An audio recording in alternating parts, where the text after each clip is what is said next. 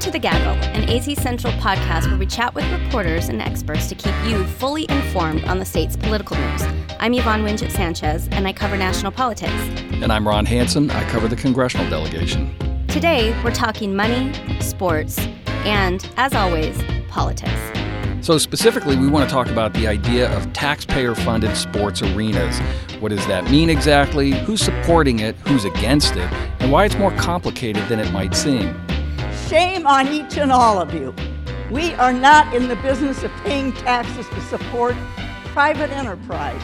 We'll be talking to Republic reporters Jessica Boehm and Craig Harris to discuss why exactly this is making headlines right now.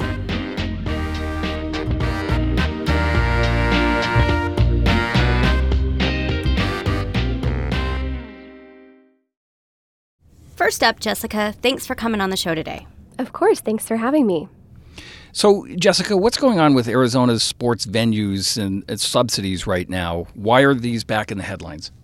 So, the issue of taxpayer funded sports stadiums, arenas, the whole nine yards in the Valley dates back decades, and I know reporter Craig Harris will be able to fill you in on that soon. But the issue is popping up right now because the Phoenix Suns are nearing the end of their original lease for the downtown arena and the team wants some significant upgrades to its playing quarters. And really quickly, before we go any further, can you just explain in very basic terms what does it mean to have a publicly funded sports arena? So, typically, a publicly funded arena or stadium is a partnership between a professional sports team and the local government. And that's how the Suns Arena deal was laid out in the early 90s. Basically, the Suns and Phoenix pretty nearly split the price of the arena. But the city technically owns the building and therefore is responsible for renovations as the landlord, which is why we are where we are. So, give us the details of this latest deal. What, what are the uh, top line numbers? So we're talking about a $230 million renovation. 150 million of that is coming from Phoenix taxpayers. 80 million is coming from the Suns and it will keep the Suns in downtown through at least 2037. And it is funded through an existing tourism tax that's a tax on things like car rentals and hotel nights. So, can you clarify that $150 million from taxpayer? That was that was really the rub there, right? Because you just said it was a tax on tourists, but really, is it Arizona residents that are being made to bear the brunt of, of this subsidy? Sure. And, you know, that is what the debate comes down to because no, truly, it's mostly out of state or at least out of Phoenix people who are paying for hotel rooms and car rentals.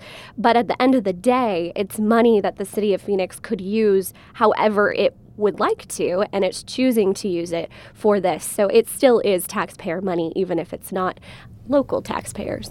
We found out about this deal in December, but this has been in the works for some time before that talk about the time frame on this. Yeah, goodness. I think they have been meeting in executive sessions to discuss the arena for at least three years. Three years is a really long time. What could they possibly be talking about? I mean, is this stadium so, you know, bad that um, that it's it's going to fall apart if these renovations aren't made?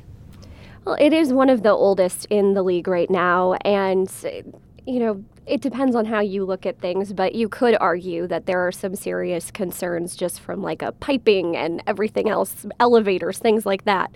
Um, but, you know, when we talk about three years, there's a lot of negotiating that goes into these deals. And we know that the Suns were initially interested in a brand new arena. Obviously, that's not what this deal has whittled its way down to. Um, and that would have obviously cost a lot more. It would have had to go to voters that probably wouldn't have passed. And so, over the course of these three years of all these closed door conversations, we've really whittled it down to where we are now. How does this deal compare to what we've seen in uh, other basketball or other sports uh, uh, contexts of late? So it's not as bad as some of the other deals you're seeing nationally, but that's because this is only a renovation. A lot of other places are getting brand new arenas. But truthfully, it's still a lopsided investment with the city of Phoenix paying for a larger percentage of the total cost. So, for example, the Milwaukee Bucks are getting a new $500 million arena in Milwaukee.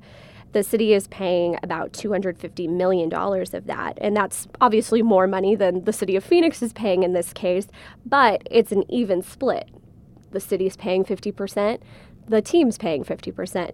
Here, the city, Phoenix, is putting up about 85% of that cost. So, I mean, equity just depends on how you look at it.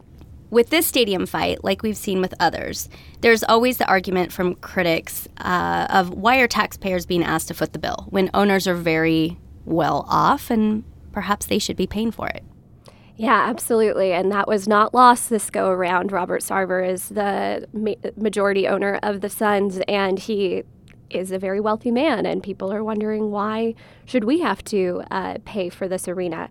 There's two things here. One is that the city owns that building. And so at the end of the day, if they allow the Suns to walk, they have to figure out what to do with this giant building in the middle of downtown Phoenix.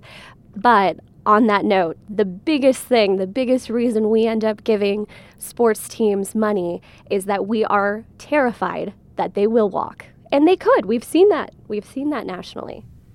Yeah, I'm uh, from Cleveland, and I have known all too personally what it feels like when you lose a team. So I get that. But that leverage, that idea that these teams can leave, um, how does that change the, the shape of, of the bargaining here? Does does the city have any other uh, pressure points they can exert? What took this so long if their leverage is relatively limited to begin with? It's very difficult, and you know teams are always going to have the upper hand because they can leave. Um, but you know, I think that the reason the city took its time with this and didn't just hand over you know the entire farm if you will is that they know that this is so unpopular politically and the city council was very nervous about having to take this vote and, you know, I think it's important to remember that it would not be an economic crisis if Suns left Phoenix. The city technically puts more money into the arena than it gets out for, by way of direct tax money.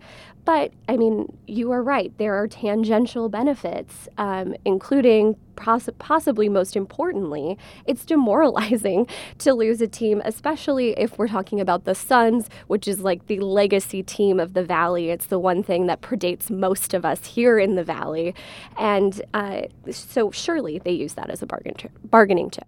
So I have to ask were the Suns really looking at pulling out of downtown Phoenix, or was that just a threat?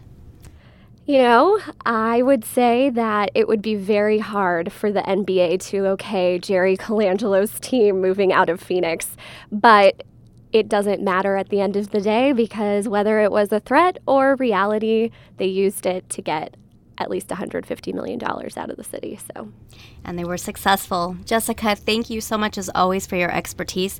Where can people find you? You can follow me on Twitter at jboehm underscore news, and Boehm is B O E H M. You can also email me at jessica.boehm at gannett.com.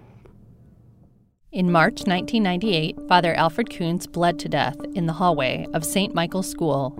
There were so many possibilities for who would want him dead. He rubbed many, many people the wrong way. The message of Father Al Kunz is one that not everybody wanted to hear. People that liked Father Kunz and liked the church were all in, and those that weren't were all out. From the Milwaukee Journal Sentinel, this is Unsolved, Season 3 The Devil You Know. Subscribe wherever you get your podcasts. Craig Harris, you're one of the Republic's investigative reporters, and you're back on the gaggle. Thanks for coming back. Thanks for having me. Over the years, you've covered lots of Arizona sports stadium fights the Cardinals deal, the D backs, the Coyotes, and the Suns' last stadium renovation fight. Bottom line, what is your assessment? Is this Phoenix deal a good one? it's not really a good deal compared to what's gone on in the past, where the situation was reversed and the Suns were paying more than the city. But when you compare it to the Coyotes Arena in Glendale, this is a good deal for Phoenix. Glendale paid almost 100% of that arena, and almost all of the arena was financed by the city. So compared to Phoenix, uh, this deal isn't as bad, but Phoenix still got the short end of the stick compared to uh, what a multimillionaire sports owner did with a billion dollar franchise. Okay, so you've mentioned Glendale. Uh, let me play devil's advocate here. The whole West Side looks differently now because of what they've done with the stadiums out there. Yeah. Well, you could argue that, but it sure came at a cost. Um, and even with that cost, people are not entirely happy in Glendale. They have they've had trouble with their parks. They've had trouble financing their police and their fire, and you know it has been an issue of well, would have Westgate, which is the entertainment district next to there, would have that have been built anyway? Maybe, maybe not. So you never know. And then there are rare exceptions, like the San Francisco Giants, where the they pay for virtually all of it. So it's not like a city has to go in front all this money for an arena.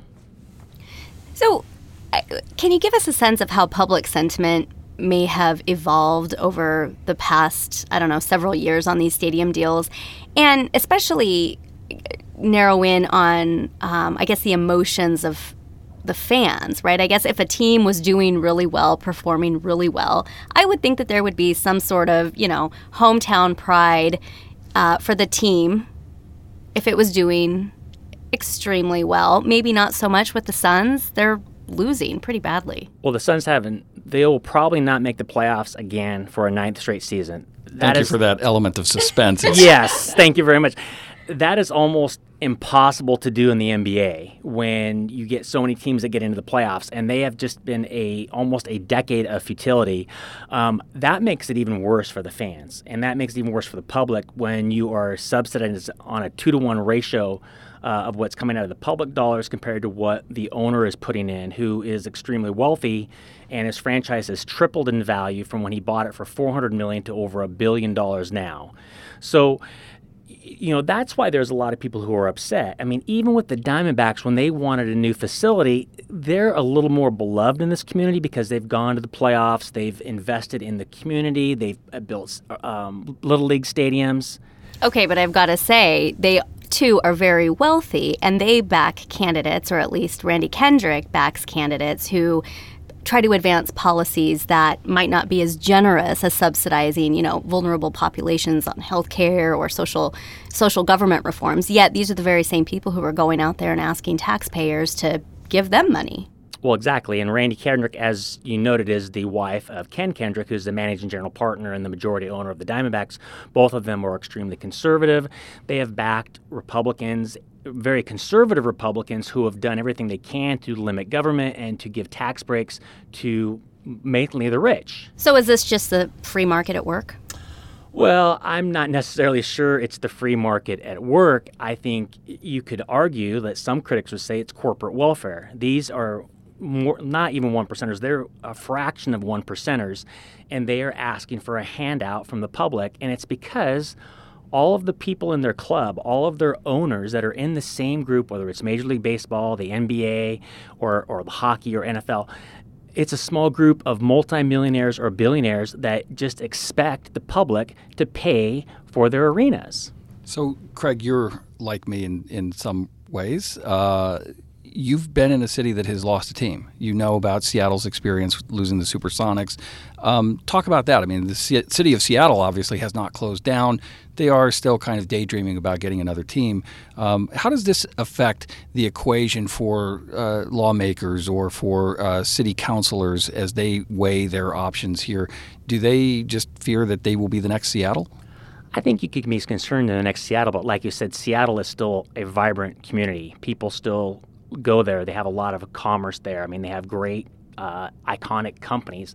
Ironically, Starbucks is headquartered there, and ironically, Howard Schultz, who is going to be in town, is Stone, and is talking about running for president, sold the Sonics because he got into an arena fight there with the city, and they called his bluff. They weren't going to put money in for a billionaire owner uh, to renovate Key, Key Arena in downtown Seattle. And so he sold it to a group of investors in Oklahoma City, and now we have the Oklahoma City Thunder instead of the Seattle Supersonics. Seattle is still a beautiful, wonderful city, and it's not like if you lose a team, your city is going to fall apart. And I think a lot of the argument dealing with the city of Phoenix and Robert Sarver is that yes, the money is earmarked for renovations for an arena, but it's not specifically for that. You could use that money for anything. You could hire more police officers. You could hire more firefighters. You could pay down pension obligations. You could open parks more. You could do a lot of things uh, regarding this money that doesn't have to go to renovate a facility in downtown Phoenix. Well, that's an excellent point. Before we let you go, Craig, can you please tell us where readers can find you? Sure, you can find me on Twitter at C Harris AZ Rep, or feel free to uh, send me an email at craig.harris at arizonarepublic.com. Thanks so much. Thank you for having me. Well, that's it for today, Gaggle listeners. If you have any questions, reach out to me on Twitter at Yvonne Wingett. And you can follow me at Ronald J. Hansen, and that's H A N S E N. Gaggle listeners, we want to hear from you. What are your thoughts on the show, the state of politics, our coverage, complaints, compliments? Chime in on Twitter with the hashtag TheGagglePod. We'll be sure to reply. And if you like the show, please subscribe and leave a rating wherever you're getting your podcasts. Your support is what makes it possible for us to do this each week. Today's episode was edited and produced by Taylor Seeley, Taya Francesca Price, Katie O'Connell, and Kayla White. Thanks again. We'll be back next Wednesday.